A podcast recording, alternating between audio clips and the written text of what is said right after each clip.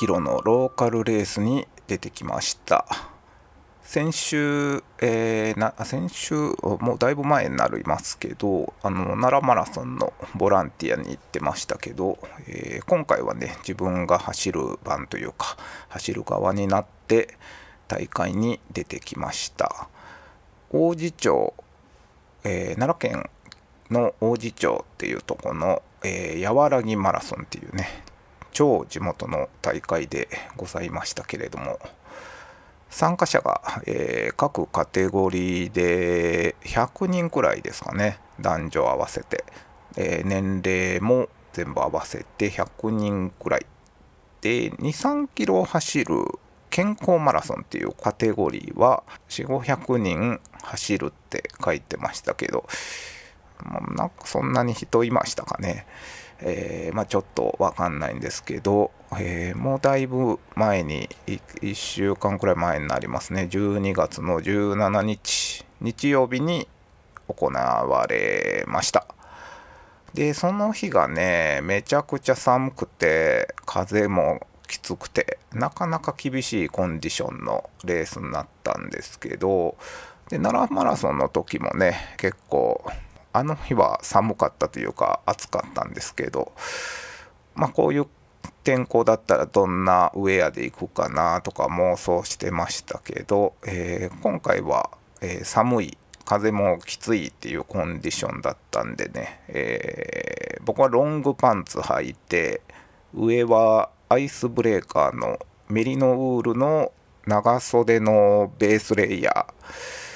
えー、ハーフジップになってねサムホールがついてるやつでずっと気に入ってきてますけどまあそれ着てで強風の時はやっぱりそのウィンドシェル羽織って走るのがちょうどね風をブロックできていいんでパタゴニアのフーディニを羽織っていきました。でいつも通り Ciele のキャップに、えー、シューズが今年ずっとねレギュラーで履いていたナイキのズームフライ、えー、5かな？履いていきましたね。はい。でおおむね良かったんですけどキャップだけちょっとミスったなっていうんであの風がねきつかったんでねキャップが飛ぶ飛びそうになるんですよね。まあ実際飛びはしなかったんですけど、ニットキャップというか、あのメリノウールのね、アイスブレーカーのメリノウールの、あの、ビーニーみたいなのがあるんで、薄手のビーニーがあるんで、それを履い履いてじゃないわ、かぶっていけばよかったですね。はい。まあまあ、えー、っとね、結局だからフーディニーのフードをかぶったまま、あのー、スタート前も待機してて、まあ、それくらいもうね寒くてもう走る前から帽子が飛びそうだったんですよ。でそのままフードかぶったまま走ってたんですけど1.5キロくらい走ったらさすがに暑くなってきたんでかぶるのをやめましたと。でやめた途端にねキャップがまた飛びそうなんでしかし暑いと、まあ、こういう時はあの対処方法としてはねあの逆かぶりですね。帽子のつばを後ろにするかぶり方なんですけど、まあ、これねちょっとガキっぽいというか、まあ、ダサいけど、まあ、こういう時はやむを得ないということでね。はい、えー、逆かぶりにして地元の町を走ってきました、まあ、この和らぎマラソンっていう大会なんですけどで距離はねあの10キロしかないんですけどアップダウンがめちゃくちゃあってほぼ登ってるか下ってるかみたいな。で普通にね、えー、まあ町のマラソン大会なんでそんなレースっていうような大規模なものでもないもう街のマラソン大会なんですよ。なのでコースもね住宅街の中を走ったりとか景色も別にまあ自分がめちゃくちゃ見慣れてるからっていうこともあるかもしれないですけどどうってことない。普通の街の中を、まあ、駆け抜ける大会ですんで。まあまあ地元っていうねあのー、ことだけで参加したという感じなんですけどね。でまあなんでだから普通のねフルマラソンとかも全然出てなかったのに急にこの1 0キロの大会に出たのかっていうところなんですけど、まあ、実はね、えー、かなり昔なんですけどこの大会には出たことがあってで当時はあの名前も違って元旦マラソンっていう名前でねもう名の通り元旦1月1日元日からやってたっていうね。うん。なかなかのそんなね1月1日から走るもんじゃないんですけど、まあ、当時はそうやったんですけどね。で出てたって言ってもまあそれも自分の意思で出たわけじゃなくてなんかね当時のクラブのあの子供でしたからね当時。クラブの関係で強制的に出場させられてたっっていうような感じで記憶してるんですけど。でね、えー、まあそうやって無理やり出さされた大会とか何にも楽しくないんで。で当時もねもう出るのさえ嫌やけども何でしょうね。そういうのがあのパワハラ的なことがね許される時代やったんで。まあ嫌々ながらもねあのしょうがないしょうがなく出たんですけど。で今回みたいにだから自分でウェアを好きなもの着れるとかでもなくてもうそのクラブのユニフォームで出ろみたいな短パンノースリーブみたいなやつで、えー、1月1日から真冬の極寒の中をね走るっていうんでめちゃくちゃ嫌やったんですよね。うんでまあしゃあないからね出たら出たで走ってたんですけどなんかねいつもより調子悪いっていうのがもう走りながらにして分かってたんですけどでしんどいなとかなんか走れへんなとか思いながら、えー、なんとかゴールしてで今回もねそうやったんですけどなんかの大会名物というほどではないと思うんですけどなんかレース後にねあのぜんざいを振る舞っていただけるんですけどその時もその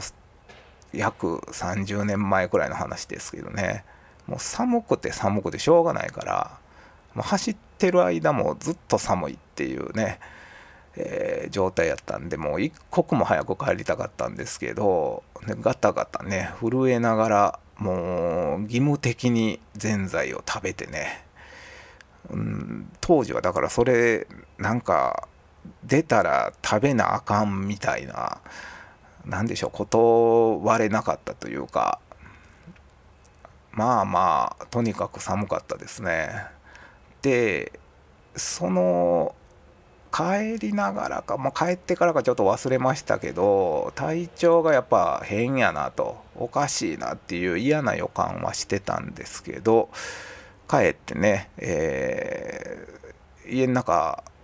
入ってもこうずっと寒気がしてて、まあ、これ完全に風邪ひいたなって思ってもう多分あったかいお風呂とか入って着替えて速攻寝たと思うんですけど、うん、倒れるように寝たと思います。でなんか夜中にね目が覚めてトイレ行こうと思ったんかな。なんか立ち上がったんですけどベッドからこう降りて歩こうとするんですが歩けないっていうねぐらぐらしててうーん何でしょう。あんなこと後にも先にもないんですけどなんか何かを持ってないと壁を壁に伝ってねあのもう寄りかかりながらなんとか歩くみたいな感じで、えー、びっくりしましたね。でこれはおかしいなと思って体温計であのそうそう。だから熱がねもうこれめちゃくちゃあるなっていうのは分かったんですけどで体温計持ってきて、えー、この脇に挟むタイプのやつやったんですけどあの何ですか？この首を引いて顎を引いてデジタルの体温計やったんですけど画面をこう見ながらねえー、脇に挟んでもう寝ながら画面を見ながらみたいな感じでどんどん温度上がっていきよるなみたいなので見てたんですよ。もう38度5分38度6分7分8分ってすごい勢いで上がっていきよるんですよ。で39度台になっても39度5分6分7分8分。わあ39.9度。みたいなね。で見てたらうわ40ってなってもうそこで僕は体温計外してあのもう見んかったことにしようと思って、まあ、一瞬見てしまったんですけど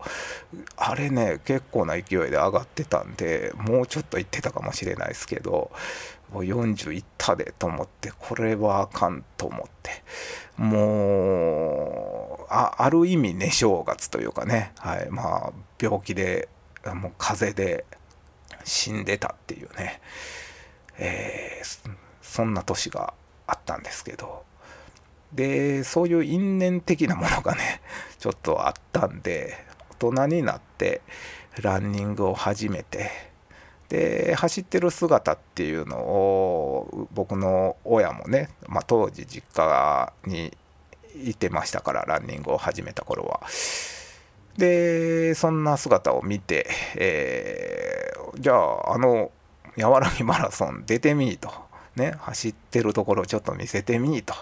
ね、言われたりしてたんですけどいやいやずっと拒否してたんですよ、うん、そんなあんなめちゃめちゃで熱出たやんって言って。でもそもそも10キロの大会とかええねんと、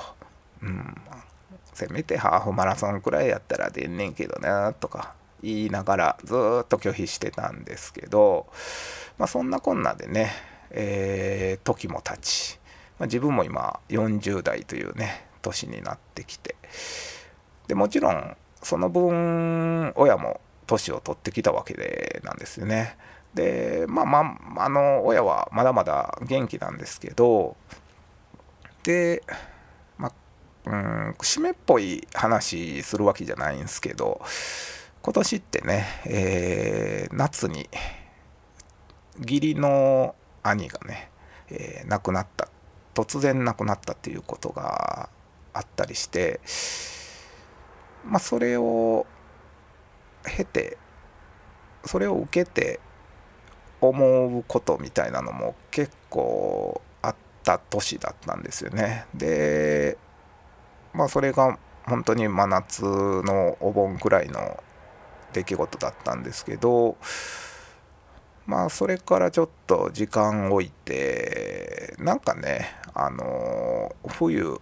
大会なんか出よっかなとか思ったんですけど冬にやるフルマラソンの大会とかってもう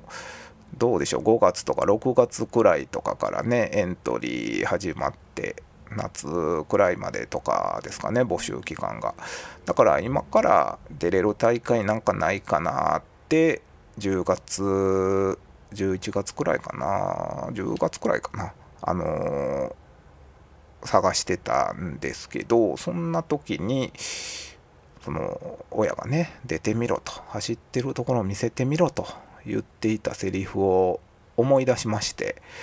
で親孝行とか言うたらちょっと大げさなんですけどまあ自分も親もお互いね、えー、元気なうちに1回くらいじゃあ走ってるところ見てもらうのもいいかなってなんか自然に思えてでそんな考えで、えー、エントリーしました。しかしながらですねそれをそのことをね親に報告したんですけど、えー、なんとびっくり。母はねそのマラソン大会の当日は老人会のカラオケの忘年会があるということでなんとおらんとおらんのかいっていうね。うんなかなかすごいっすよね。いやあんたがあんたがね走ってるとこ見せてみ言うてたんちゃうんかい言うてねあの言ったんですけど。で父はねこれもねそのリタイアしたその定年退職した老人のなんかクラブみたいなやつ行ってるんですけど、あのなんかねなんとかゴルフって言ってましたね、えー、なんとかゴルフのクラブみたいなやつに 行ってるんですけどそれの関係でなんか副会長かなんかをやってるんで大会のねスタッフとして借り出されておりまして、えー、コース上でね交通誘導みたいな、えー、仕事をしてたんでなんかね、えー、走ってたら4回くらい会うことができましたね。でまあ非常に元気をもらえてよかったんですけど。で母もねさすがになんかちょっと悪いかなとって思ったみたいで、えー、その前日とかねレースの前日とかその当日の夜にも、えー、あの電話してきてくれてで父も元気をもらえたとね走ってる姿を見て元気をもらえたと言ってくれてたらしいんで、まあ、なんだかんだ結局出てよかったなという大会にはなりました。でレース自体なんですけどレース前は走ってるところを親に見せるっていう目的しか考えてなかったんで、まあ、とにかく10キロ、もうファンランでゆるっと走ってね、えー、ジョグでもうファンランしようと思ってたんですけど、なので、スタートも一番後ろの方からスタートして、はい、そんなにね、あのー、大きい大会じゃないんで、100人くらいしか出てないんで、もう、ブロック制とかないんでね好きなとこからスタートできるんですけどもう一番後ろの方にいました。で走り出したらなんかねやっぱ後ろの方だと自分のペースに全然合わないんですよね。で最初から結構がっつり登る区間があってそこで僕なんか登りが結構速くてで皆さん結構下りが速いんですよね。僕上り速いんで余計にペース合わないからちょうどいいところまでとりあえず行くかと思ってまあ別に無理したわけではないんですけど自然に抜いていくような形になってでまた下りになったらどんどん抜かれていったりしてなんかそしたらあさっき抜いたやつに抜かれた。あの人についていってみようとか思ったけど全然ついていかれへん離されていくとかね。なんかそんな駆け引きをしてるうちに、うん、後でほんで上りで抜き返したろうとかしてるうちになんかどんどん負けたくないなみたいになってきて結局最初の2キロくらいは本当にゆっくり走ってたんですけどそこからはまあまあ頑張ってしまってでアップダウンがねあることとか最初の2キロは割とゆっくり走ったみたいなことを考えても、まあ、そこから頑張ったらトータルで50分切れるかなとか思って、まあえー、1キロ5分のペースで走り続けたら10キロで50分なんでだから1キロ4分台のペースに持っていけるかなって思ってそこからはちょっとチャレンジするような走り方に変えました。でまあ結局49分6秒とかだったんでまあ合格ラインではあったんですけどで後からデータ見たら心拍のレベルがあの5段階で出るんですけどほぼほぼレベル5のレッドゾーンで走っててなかなか普段ね、そこまで頑張って走ることってないんで、まあまあ何がファンランしそしようやねんと思ってね、あのちょっと後から見て笑ってしまったんですけど、うん、まあそんな感じで、確かにね、うん、上りは頑張った気がしますけど、そこまで心拍上がるかなって思ったんで、何でしょうね、レースやからこう若干の気持ちの高ぶりとかも影響したのかなとか思いますけどまあその辺はちょっとよく分かんないです。とにかくデータはあの真っ赤っかのレッドゾーンの心拍でございました。あのマックス心拍が200超えてましたからね。久しぶりに200超えたんじゃないですかね。はい。まあそんな心拍話は置いといてですね。レース後一応今回もねぜんざいをいただいて帰りました。あの食べんといたろう思ってたんですけどもう終わったらすぐ帰ろうと思ってたんですけど大人になったら自由やねんぞと思ってね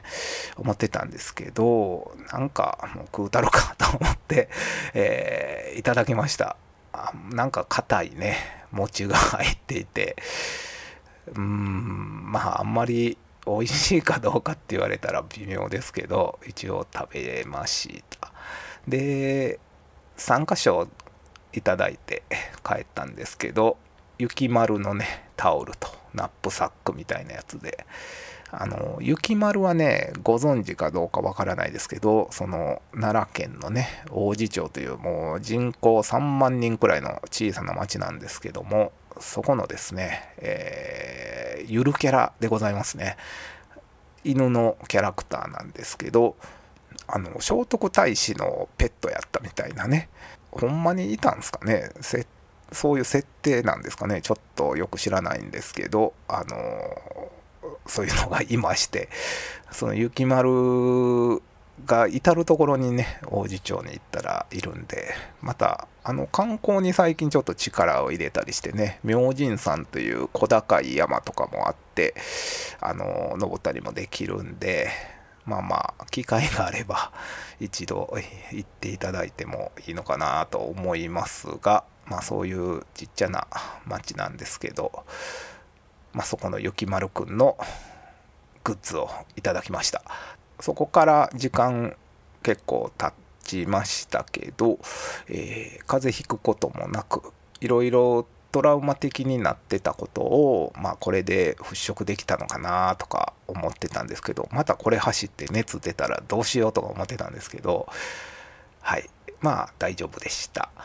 で走り始めた時からこれを思ってることなんですけど何かをやり始めるのに遅すぎることなんてないっていうそういう言葉に僕は結構背中を押されることがあって。でそれって、まあ、自分が年を取ってきたからそう思いたいとかそう信じたいとかそう思わないと逆に始めれないとかね。そういう側面もあると思うけど、まあ、単純にやりたくなったらやればいいしね。逆にもうやめたくなったら無理してやる必要ないし、うん、まあ大人は自由なんだじゃないですけど、まあ、そういうふうに思ってるんで、うん、何がね正解かなんてわからないんでその時その時で心の赴く方方向に行ければいいかなっていうふうに思ってるんですけどでまあそれに合わせて、まあ、今回みたいにね自分がこの大会にはもう絶対出えへんぞって思ってたとか、まあ、他にも、まあ、こんなん絶対やらへんなとかまあ、そこには絶対行かへんなとか、まあ、自分の守備範囲じゃないなみたいとかみたいなこととか、まあ、そういうふうに思ってることとかを僕はあえてやってみるようにしてるんです。それはけど無理やりやるんじゃなくて今回みたいに自分の心が自然にそっちに向いた。あれ？これ一回出てみたろっか？みたいに自然になんかそっちに向いた時にはそれを受け入れるようにしているというかいや絶対出えへんって誓っていたから出ませんじゃなくて別にそんなしょうもないうーん何でしょう。自分の中の決め事みたいなものはもう全然破っていっていいと思ってるんでそういうことね。あえてやってみるとかしてうーん何でしょう何でしょうかね。あの自分で自分を驚かせたりする。結局できたやんとかやれたやんとか別に避けてたけどなんか大したことないことやったななんで避けてたんやろって思ったりとかそういう自分で自分をまあびっくりさせるみたいなことがあのまあ面白いというか、まあ、そういう体験も悪くないんじゃないかなっていうふうにあの今回のね30年くらいを経ての伏線回収的な体験から思ったりしました。はいでそうですね。ちょっと長長々とまた喋ってしまっておりますんでそろそろ締めに入ろうと思うんですけど、まあ、今年はもうあれですね。明日がこれだから録音が23日しておりますので明日24日クリスマスイブということで m 1決勝ですね。これ楽しみにしているんですけどで m 1もあのずっと楽しみにしてましたけどよく考えたらですね火曜日26日に井上尚弥のスーパーバンタム級4団体統一戦っていうのがあるんですよね。あのマーロン・タパレス選手というねどんな選手かあのあんまり知らないんですけどまあまあ m 1はね正直楽しむだけなんですけど井上はこれ負けることないと思ってるんですけどもし万が一負けたらねちょっと2023年の後味が悪くなるというか締まりが悪くなるような気がするんで、まあ、ちょっと熱烈応援したいところでございます。なんか火曜日というねいつもなんか井上の試合ね平日にあってなんか日曜とかにねドドーンとしてくれたらいいんですけどまあまあそれは置いといてですね。で前も言いましたけど年末に収録するかどうかっていうのは未定なのでまあ暇やったらするし喋、うん、りたくなったらするし、えー、なんか気が向かなかったらしないかもしれないですけどあまあそういうことでだからこれが年内最後の放送になるかもしれないんで一応最後にもう言っておきます。はい、良いお年をお迎えください。うん、っていうかあれですねメリークリスマスが先ですよね。うんまあ、なんか順番がおかしくなってしまいましたけどまあとにかくねハッピークリスマスハッピーニューイヤーということでですね。はい。ではあの、今回も聞いていただいてありがとうございました。さようなら。良いお年を。メリークリスマス。良いお年を。